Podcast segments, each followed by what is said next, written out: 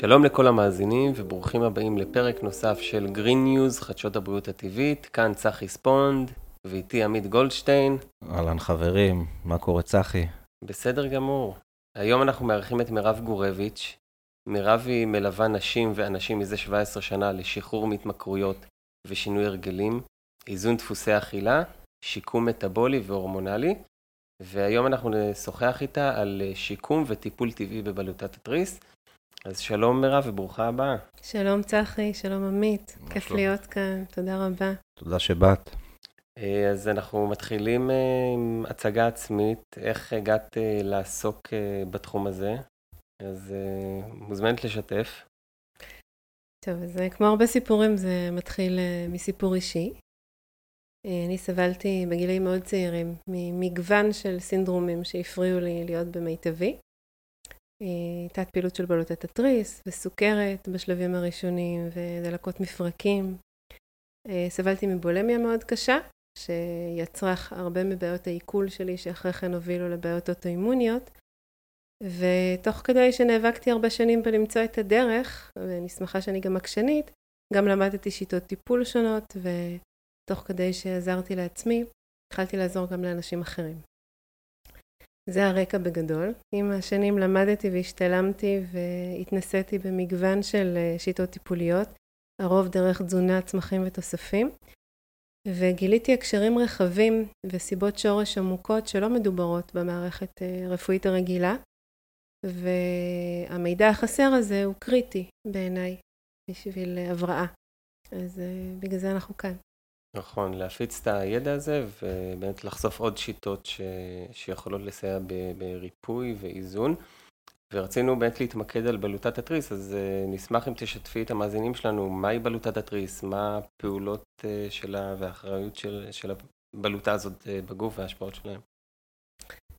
בלוטת התריס, למרבה ההפתעה, היא בלוטה מאוד קטנה, בצורה של פרפר. המשקל שלה הוא לא יותר מ-17-20 גרם. אה, אפשר להיכנס לאיזושהי תמונה בגוגל ולראות איפה בדיוק היא יושבת, אבל היא יושבת ככה ממש אה, בתחילת הגרון. והיא מנהלת את כל התהליכים בגוף. את הקצב של אה, צמיחה של תאי עצם, את הקצב של הפעילות של הלב, כמה מהר נבנה שריר, קצב צמיחת השיער, כמה מהר ייוצרו הורמוני המין שלנו, תפקוד תקין של מערכת העצבים, היא בעצם מנהלת הכל.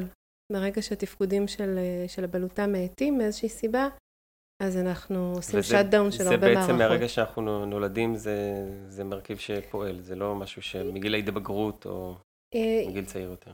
יש לה אדפטציות, תוך כדי שתינוק גדל, אבל בגדול כן. כבר מ- מרגע הלידה, אה, הבלוטה אצל תינוק, תינוקת, מנהלת אינסוף תהליכים בגוף. אז זה לא רק בהקשר של אה, השמנה, בעיות כאלה ואחרות, כמו שאנשים נוהגים לחשוב. זה קשור גם אה, ליכולת שלנו לא להיות בדיכאון, לבריאות של השיניים שלנו, ליכולת שלנו להתרכז, ליכולת שלנו להתמודד עם אה, מצבים נפשיים. עמידות למתח מאוד מאוד קשורה לתפקודים של התריס. אז כשבלוטת התריס בטוב, אז יש לנו מוטיבציה. אנחנו רוצים לטרוף את החיים, יש לנו כוח לעשות דברים, אנחנו לא מתעלפים אחרי אימון גופני, להפך, מרגישים חזקים יותר. השינה שלנו טובה והלב שלנו שמור לעוד הרבה שנים. אז לאיזה סימפטומים צריך לשים לב אם יש אה, בעיה בתפקוד, או שזה מצריך אה, רק אה, בדיקות דם לעשות? כאילו, איך יודעים באמת אם יש בעיה בבל- בבלוטה?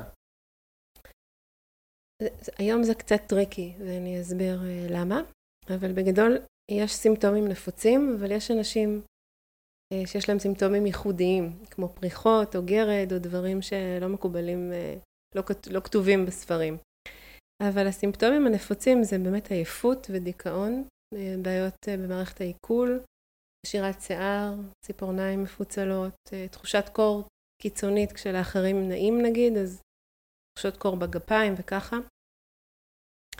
אמ, גם כשיש- בקיץ, תחושות קור. כן, כן, הרבה פעמים בערבים כאלה, מכיר את זה על אחרים עצמי, אני, אני. חייב אה, גם אה, לציין ש, שזה נושא שהוא באמת אה, קרוב לליבי, כי גם לי יש בעיה של תת פעילות בבלוטת התריס, שהצלחתי לטפל בזה באופן טבעי ולהיגמל מ, מטיפול סינתטי, ש, שמאוד נפוץ היום ב- בקופות כן. חולים. זה יופי. אז, מה זה בעצם אומר תת פעילות או יתר פעילות? יתר פעילות זה שיש מאיזושהי סיבה ייצור יתר של הורמוני התריס, יש יותר מדי הורמונים, ואז uh, הבלוטות המנהלות במוח uh, שולחות, מנסות לפעמים, לא בהצלחה, לשלוח פקודות לווסת את המהלך הזה. תת פעילות זה שיש קושי בייצור של הורמוני התריס, בדרך כלל T4, אבל, uh, אבל יש תת פעילות שהיא על ספקטרום מאוד מאוד רחב, לא רואים את זה בכלל. המאזינים לא יודעים מה זה T4 או TSH או T3, אז כן. נשמח להסבר. כן, אוקיי. אז uh, בעצם בלוטת התריס מייצרת הורמוני תריס. אחד מהם נקרא T4, והוא הורמון uh, לא פעיל. T4 עומד בעבור ארבע מולקולות של יוד. הוא מומר ל-T3 בעזרת הכבד ובעזרת המעיים, ו-T3 זה ההורמון הפעיל של בלוטת התריס. יש לנו 100 טריליון תאים, כל תא צריך את הפעילות של ה-T3. כדי לתפקד כראוי, לבנות את עצמו, לשחלף את עצמו, לחדש רקמות. אז T4 אמור להיות מומר ל-T3. T4 זה בעיקר מה שהבלוטה מייצרת, יש גם כמה אחוזים של ייצור של T3. אבל אנחנו לא רק צריכים, צריכות לייצר את ה-T4 בעזרת הבלוטה, אנחנו צריכים גם להצליח להמיר את זה, וזה מה שלא בודקים בבדיקות דם. בבדיקות דם בדרך כלל יבדקו רק את ה-TSH, שזה בכלל לא הורמון של הבלוטה, זה הורמון של ההיפופיזה, שזה בלוטה שאחראית על התפקוד של בלוטת התריס. והיא מגרה את הבלוטה לייצר את הורמוני התריס במידת הצורך. אז צריך לבקש מהרופא בקשה ספציפית מה, מה למדוד בבדיקת דם? כן, אנחנו צריכים אה, להצליח לגייס את שיתוף הפעולה של הרופא כדי לבדוק כמה ערכים, כי הבריאות של בלוטת התריס לא יכולה להימדד רק על ידי ה-TSH, צריך לבקש את ה-T4 וגם את ה-T3 כדי להבין אם ה-T4 המיר את עצמו ל-T3. וגם יש את האספקט האוטואימוני, שבעצם רוב בעיות אה, בבלוטת התריס הם על רקע אוטואימוני. זה מצב שבו הגוף תוקף את הרקמות של הבלוטה. אז אנחנו נצטרך לבדוק גם שתי בדיקות של נוגדנים, כדי להבין עד כמה ההתרחשות האוטואימונית הזאת היא מתקדמת או חמורה. אה, ואז אה, הנוגדנים האלה נקראים אנטי-TPO ואנטי-טירוגלובולין. זה שני סוגים של נוגדנים שכדאי לבדוק. לרפואה אין מה לעשות עם זה, הם לא בודקים את זה כי ממילא זה לא ישנה את הטיפול, הם לא יודעים לטפל בזה, אבל ברפואה הטבעית זה קריטי לדעת אם יש נוגדנים. כי אם יש בעיה אוטואימונית אחת שפוגעת בבלוטה, אם היא לא מטופלת, היא תתפתח לסינדרומים אוטואימונים נוספים. בעיה אוטואימונית לא מגיעה לבד. זה מתפתח לעוד דברים. אילו טיפולים אה, טבעיים בעצם יש טיפול ומניעה של הדבר הזה. של אה, תת פעילות נגיד? כן. אה, ברגע שאתה מסתכל על זה בהקשר רחב, אז אתה מבין שבעיות אוטואימוניות, בעצם השימוטו, שזה תת פעילות אה, של בלוטת התריס על רקע אוטואימוני, זה 90 אחוז מהסיבות לתת פעילות. זה הרבה קורה אצל נשים, מעט יחסית אצל גברים. ואז אנחנו צריכים לקחת בחשבון כמה גורמים. תת פעילות של בלוטת התריס היא אף פעם לא בעיה ראשית, היא תמיד בעיה משנית. היא מושפעת ממשהו אחר. אצל נשים היא יכולה להיות מושפעת מרמות גבוהות של אסטרוגן אחרי לידות, מ... וגם אצל גברים, מהרבה אסטרוגן סינתטי שמגיע דרך אה, התזונה, או חומרים שמחקים אסטרוגן, כמו פלסטיקים, כמו הדברה, הנדסה גנטית, הם מחקים פעילות אה, הורמונלית בגוף. איזה מאכלים יש להימנע מהם? לגברים לפחות להוריד את הכמות אסטרוגן? מה מכיל אסטרוגן? עדיף ב... להימנע ממוצרים, אה, נגיד, אם אוכלים ביצים אז אורגניות, בשר, עדיף בשר מרעה, בלי כל ההתערבות ההורמונלית. פחות כדאי לאכול דברים שארוזים בוואקום כזה של אה, ניילונים ופלסטיקים, כי הפלסטיק מופרש, חלקים מהפלסטיק מופרשים, הם מעלים את האסטרוגן גם אצל גברים. ואסטרוגן סינתטי הוא, הוא מונע את ההמרה מ-T4 ל-T3. אנחנו לא נראה את זה, בבדיקות הדם הכל יראה כאילו 100%, אבל אין המרה בגלל אסטרוגן אה, אה, מבחוץ. אז כרגע אין דרך לדעת, אה, דרך מדויקת לבדוק את זה? כמות האסטרוגן? יש, אפשר לעשות בדיקות לפרופיל הורמונלי ולבדוק את האסטרוגן. אבל אם יש בעיה בבלוטת התריס, כדאי להתייחס לטיפול כאל טיפול רב-מערכתי בכל מקרה. כי ההמרה בין T4 ל-T3 מתרחשת בכבד, ואחרי כן במעיים. אז צריך לוודא שהכבד פנוי מרעלים, מתכות כבדות, אה, לא תמיד מספיק לראות תפקודי כבד, אז פשוט מטפלים. מטפלים כאילו יש איזשהו עומס בכבד. מעיים, לרוב האנשים אין מספיק מעיים בריאים, זה ה-20% המרה האחרונים של T4 ל-T3 זה במעיים. מי שאכל הרבה אנטיביוטיקה, שיש לו גזים, נפיחויות, לא מצליח אה, לעכל קטניות, צרבות, כל מיני, אה, צריך לטפל במעיים כדי להצליח להמיר את ה-20% הנוספים של ה-T4 ל-T3. אז המרכזים שלנו זה הכבד, זה המעיים, וכדי לייצר הורמוני תריס, אנחנו צריכים את אבני הבניין הבסיסיות, שזה יוד, זה סלניום, אה, נצטרך הרבה נוגדי חמצון אה, ומינרלים שעוזרים בהמרה, כמו אבץ. בעצם יש רשימה של אה, מרכיבים ופיטונוטריאנטים שאם הם בטוב, הם כלומר לא חסרים לאדם והוא מצליח לספוג אותם, אז אין שום צורך בתרופה. ברוב המקרים שאנשים מקבלים תרופות, התרופה הזו מיותרת, והיא גם לטווח קצר עוזרת, כי היא נותנת תמונת דם לכאורה טובה, אבל היא לא, משפר, לא משפרת לא את ההמרה. את מדברת על תרופות הסינתטיות. תרופה סינתטית, כן. מה שמקובל לתת בתרופה סינתטית זה, זה בדרך כלל אה, T4, כן, T4 סינתטי, יש לזה שמות שונים בשוק, אבל בדרך כלל נותנים אותו ומקווים שהוא יעשה את ההמרה כראוי. גם סוג של פלסטר בעצם, שזה לא מטפל בבעיה עצמה, אלא משהו נקודתי וקצר מועד, מה שנקרא. קצ... כן, קצ... יש אנשים שזה לא יעזור להם בכלל, והסימפטומים ימשיכו, למרות שתמונת הדם תהיה הרבה יותר טובה. וזה מאוד מתסכל, כי אז לא מאמינים להם שהם לא מרגישים טוב. הם כאילו אמורים להגיד תודה, כי כאילו התמונת דם יותר טובה. יש אנשים שזה באמת מועיל להם לזמן מסוים, ואז אחרי כן הבעיה חוזרת, כי לא טיפלו בצד האוטואימוני, וכי הרבה פעמים בעיה בבלוטת התריס היא בעיה משנית לבעיה בבלוטת האדרנל. אני אגיד על זה משהו כי זו בלוטה מאוד מאוד חשובה. בלוטות האדרנל יושבות על הכליות, זה שתי בלוטות מאוד מאוד קטנות, והן הסוללות שלנו, הם המצברים של הגוף שלנו. הם אחראים להתאוששות מכל טלטלה שיש לנו, והם מאזנים אותנו הורמונלית, והן מייצרות הורמוני דחק, אדרנלין, קורטיזול, במינונים הגיוניים כשצריך. כשבלוטות האדרנל נחלשות בגלל סטרס כרוני או הרבה טראומות לא מעובדות או רצף של אובדנים נגיד שבן אדם חווה או בכלל גישה לחיים שלא מאפשרת לו באמת לאפס את מערכת העצבים אז בלוטת האדרנל נחלשת ובלוטת האדרנל היא זרז אנרגטי ראשון בקו ראשון. אם הזרז, והיא תומכת בבלוטת התריס כי בזמנים שהבלוטה קצת נחלשת שזה הגיוני אצל כל בן אדם יש תנודות קצת פחות קצת יותר בתפקוד של הבלוטה אז האדרנל נותן שם גיבוי. אם האדרנל לא יכול לתת את הגיבוי הזה, בגלל שחיקה, שזה הרבה אנשים יש להם אדרנל שחוק, אז הבלוטה לבד. היא לא מקבלת את הגיבוי הזה של הזרז האנרגטי, וברגע שלה קורה משהו, אין לה את הגיבוי הפוטנציאלי של בלוטת האדרנל, אז uh, סיכון לבלוטה הוא מאוד חשוב. ואז uh, חווים באמת את הסימפטומים שתיארת בהתחלה, של uh, נשירות שיער או השמנה? או...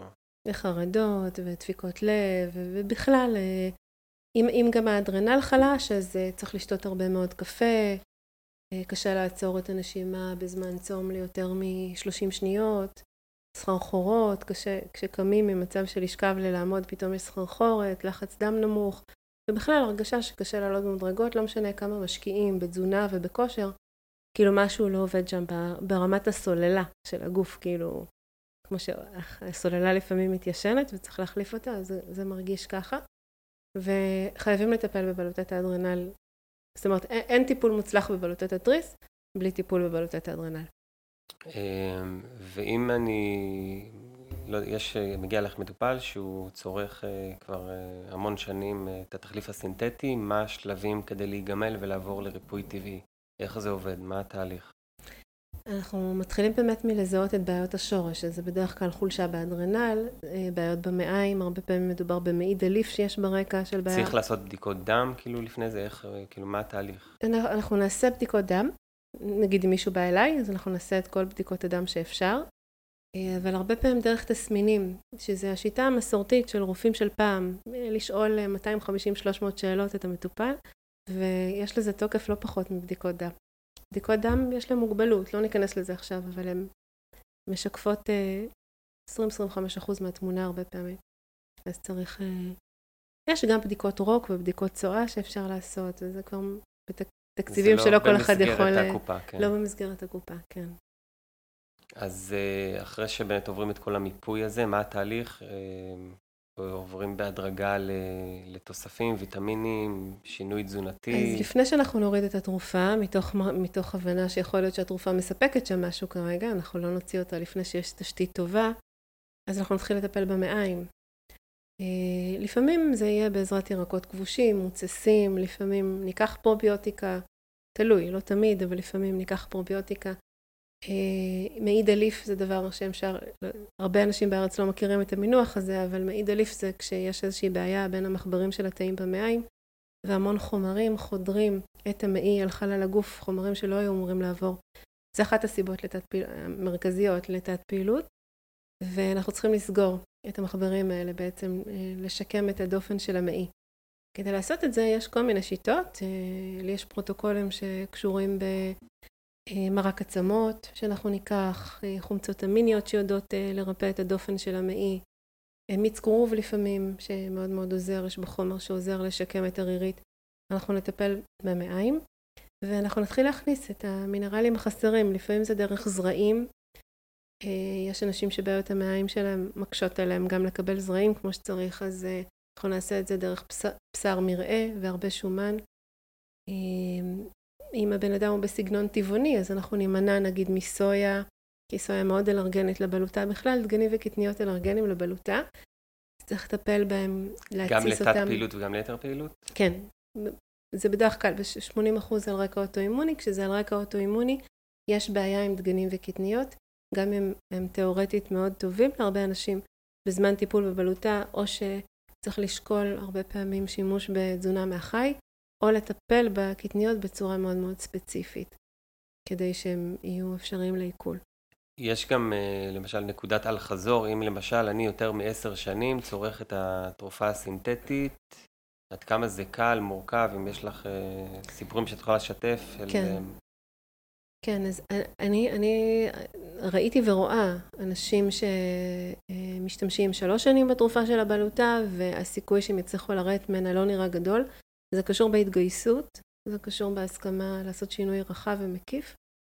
וראיתי נשים שאחרי 30 שנה של שימוש בתרופה ירדו מהתרופה והן אה, מאוזנות ובאמת מרגישות טוב.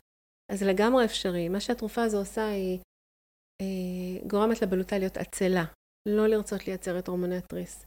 יש דרכים לדבר עם הבלוטה ולגרות אותה לעשות את זה. זה פרוטוקולים מיוחדים של טיפול, זה לא עכשיו כל אחד יכול להתחיל לעשות את זה בבית, צריך גם לבנות תשתיות לפני, אבל אפשר, אפשר לדבר עם הבלוטה ולעודד אותה לחזור לפעילות, וגם יש סימנים שאנחנו יכולים לבדוק בבית, ממש, סימנים שמראים אה, שיקום מדורג. אז בטח שיש תקווה, זה באמת דורש אבל שינוי מאוד גדול באורח החיים, וגם יש אה, עניין כזה שהרבה פעמים תת פעילות ויתר פעילות הם מצבים, זה לא באמת שתי מחלות שונות, על אף שהגדירו אותם כשתי מחלות שונות, גרייבס והשימוטו, שזה אגב שמות של שני רופאים זכרים לבנים שמיקדו את הבעיה מבחינתם, אבל הרבה פעמים תת פעילות מתחילה ביתר פעילות. וזה אומר שמבחינה, נגיד נפשית, האדם יוצא מגדרו, בדרך כלל האישה לצורך העניין. יוצאת מגדרה. היא עושה הרבה יותר מדי, יותר מדי שעות, בשביל יותר מדי אנשים, פחות מדי בשביל עצמה. אולי יש לה משרה בכירה, אולי זה הרבה להניח אנשים קודם לפני הרצון שלה. בכל מקרה, יש איזושהי יציאה מגדרי לאורך זמן, והבלוטה מתגייסת לטובתנו בעניין הזה. היא עובדת הרבה הרבה יותר מהר, מייצרת את כל מה שצריך הרבה יותר מהר. אבל אם היא רואה שזה דפוס כרוני, ושאנחנו לא ממתנים אותו, אז היא עושה שאט דאון, ונכנסת למצב של חיסכון. ואז אנחנו עוברים לתת פעילות של בלוטת התריס. והמצבים האלה הם, אה, זה בעצם אותה תופעה במקומות שונים על הספקטרום, אז לא הייתי מתייחסת אליהם אה, כמצבים שונים, הייתי מטפלת בבלוטה, בדרך כלל אופן הטיפול הוא מאוד דומה, חוץ מהמינונים של היוד נגיד, שאני אתן. אה, אתה רוצה, אני אכנס לזה, אבל... זה יוד שממש צורכים או שזה מאכלים עם יוד? זה תלוי, כי אחד הדברים שהכי חסרים אה, לאנשים, בעיקר באזור שאנחנו גרים בו, זה יוד, וזה חומר גלם אה, מרכזי לייצור של הורמוני התריס. מצד שני, אחרי הרבה שנים של חסר ביוד, אז הקולטנים של התאים שרגישים לקליטה של היוד מתנוונים. ואם אנחנו נכניס הרבה יוד בבת אחת, הם ינסו אה, להתעורר, הקולטנים האלה, אבל תהיה שם איזו פעילות יתר, כמו כאילו שהבלוטה מאוד מתרגשת ומנסה לקלוט את כל היוד הזה מהר מהר. עצם ההתרגשות מייצרת איזשהו תוצר לוואי, סוג של מי חמצן כאלה, פסולת גרעינית בעצם. והמי חמצן האלה עלולים לפגוע ברקמות של הבלוטה, ולכן אומרים שלא כדאי לקבל הרבה יוד.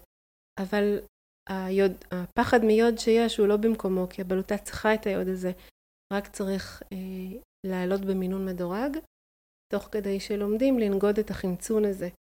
ואז אפשר לקבל יוד דרך הפה, דרך מריחה על הגוף, ולאושש את הבלוטה מהשימוטו גם תוך שלושה ארבעה חודשים, גם אחרי ארבעים שנה של אה, מחלה, לכאורה.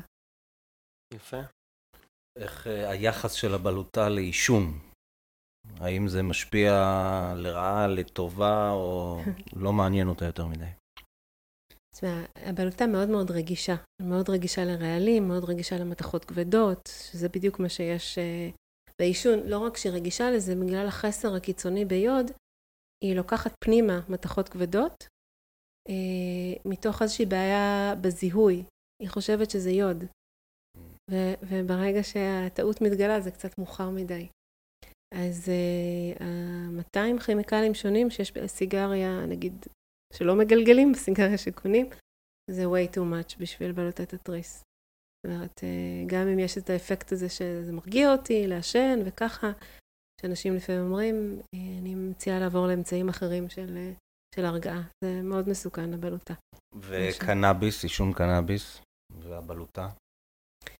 בכלל, עישון. באופן כללי? באופן כללי. אה, אני לא אתן פה טיפים שלך להשתמש בקנאביס אה, בצורות יותר בטוחות. רפואי, מדובר על קנאביס רפואי. כן, אבל אה, כן, ויש לי, לי מטופלות שמשתמשות בטיפות, בשמן קנאביס או באידוי, כדי, 아, כדי להירגע. בסדר. זה עדיף, עדיף, עדיף, כן. מצבים של כריתת הבלוטה, יש גם אנשים שמגיעים למצב שבאמת אה, צריכים לקרות להם את הבלוטה, אז יש דרך אה, לטיפול טבעי במצב כזה? אה, קודם כל חשוב לדעת שגם כשיש כריתה מלאה של הבלוטה, זה לא נכון. נשארות רקמות, זה אף פעם לא כריתה מלאה, הרקמות האלה פעילות ברמה מסוימת, אבל בהרבה מקרים אותו אדם לא יצליח לייצר מספיק הורמוני תריס, והשימוש בהורמון סינתטי יהיה הכרחי. אבל אז אה, אנחנו צריכים לראות שה-T4 הזה שאותו אדם מקבל באמת מומר ל-T3, אז צריך לטפל במעיים, צריך לטפל בכבד, כדי שה-T3 יהיה פעיל בתוך התאים, שלא תהיה תנגודת של התאים להורמון התריס. אז אנחנו נשתמש בהמון אה, אמצעים מהפרוטוקולים, נגיד שאני, שאני מעבירה, כדי לוודא שאותו אדם מקבל את המקסימום מהטיפול התרופתי. יש אה, בדיקות ביתיות שאפשר לעשות לתפקוד של הבלוטה? אפשר להבין אה, פחות או יותר את רמת היוד שחסרה בגוף. אה, איך עושים את זה? ואז אפשר לרכוש יוד אה, מסוג לוגול, 2%, ולמרוח קצת יוד על איזשהו אזור חשוף שאנחנו לא הולכים לשטוף אותו. זה יוצר כתם כזה חום על היד נגיד, על החלק הפנימי של היד. אה, אתה רוצה שאני אתן קישור? אה, אז סבבה, נצרף כן, קישור. כן, נצרף קישור. זה אצלך באתריה? לא, לא דווקא. יש, אה, אפשר להזמין את זה מחברות שונות. אז נצרף קישור בתיאור כן, הפרק, כן, אפשר גם לרכוש איזושהי גרסה יותר זולה מבית מרקחת שהיא... נשים קישור, זה יכול מאוד לשרת את האנשים. ואז מורחים קצת יוד על היד, ולא מתקלחים ולא משפשפים ומחכים. והמצב האופטימלי הוא שזה לא, שזה אה, יישאר, שהכתם יישאר 18 שעות עד 24 שעות. ככל שזה נעלם יותר מהר, יותר חסר לנו יוד, וזה מצביע על אחת הסיבות המרכזיות שיש לנו בעיה בבלוטת התריס. עוד דבר שנרצה לבדוק זה את אה, מידת החום שלנו, את הטמפרטורה של הגוף שלנו, ממש חמש דקות מרגע היקיצה. ככל שהגוף שלנו מספיק חם, זה אומר ש-T3 מצליח להיכנס לתוך התאים. אז עדיף עם מתחום בזלי שהוא נורא מדויק, כזה שמודדים איתו פוריות נגיד, או משהו כזה, ויש כאלה ברשת הרבה. ו... לחפש מתחום בזלי? כן, מתחום בזלי ושהוא מדויק, ולמדוד, אם זה מתחת ללשון, חמישה ימים ברצף אנחנו נמדוד, אנחנו נצפה לקבל חום שהוא קרוב ל-37. ואם זה מתחת לזרוע, אז לא פחות מ-36-4.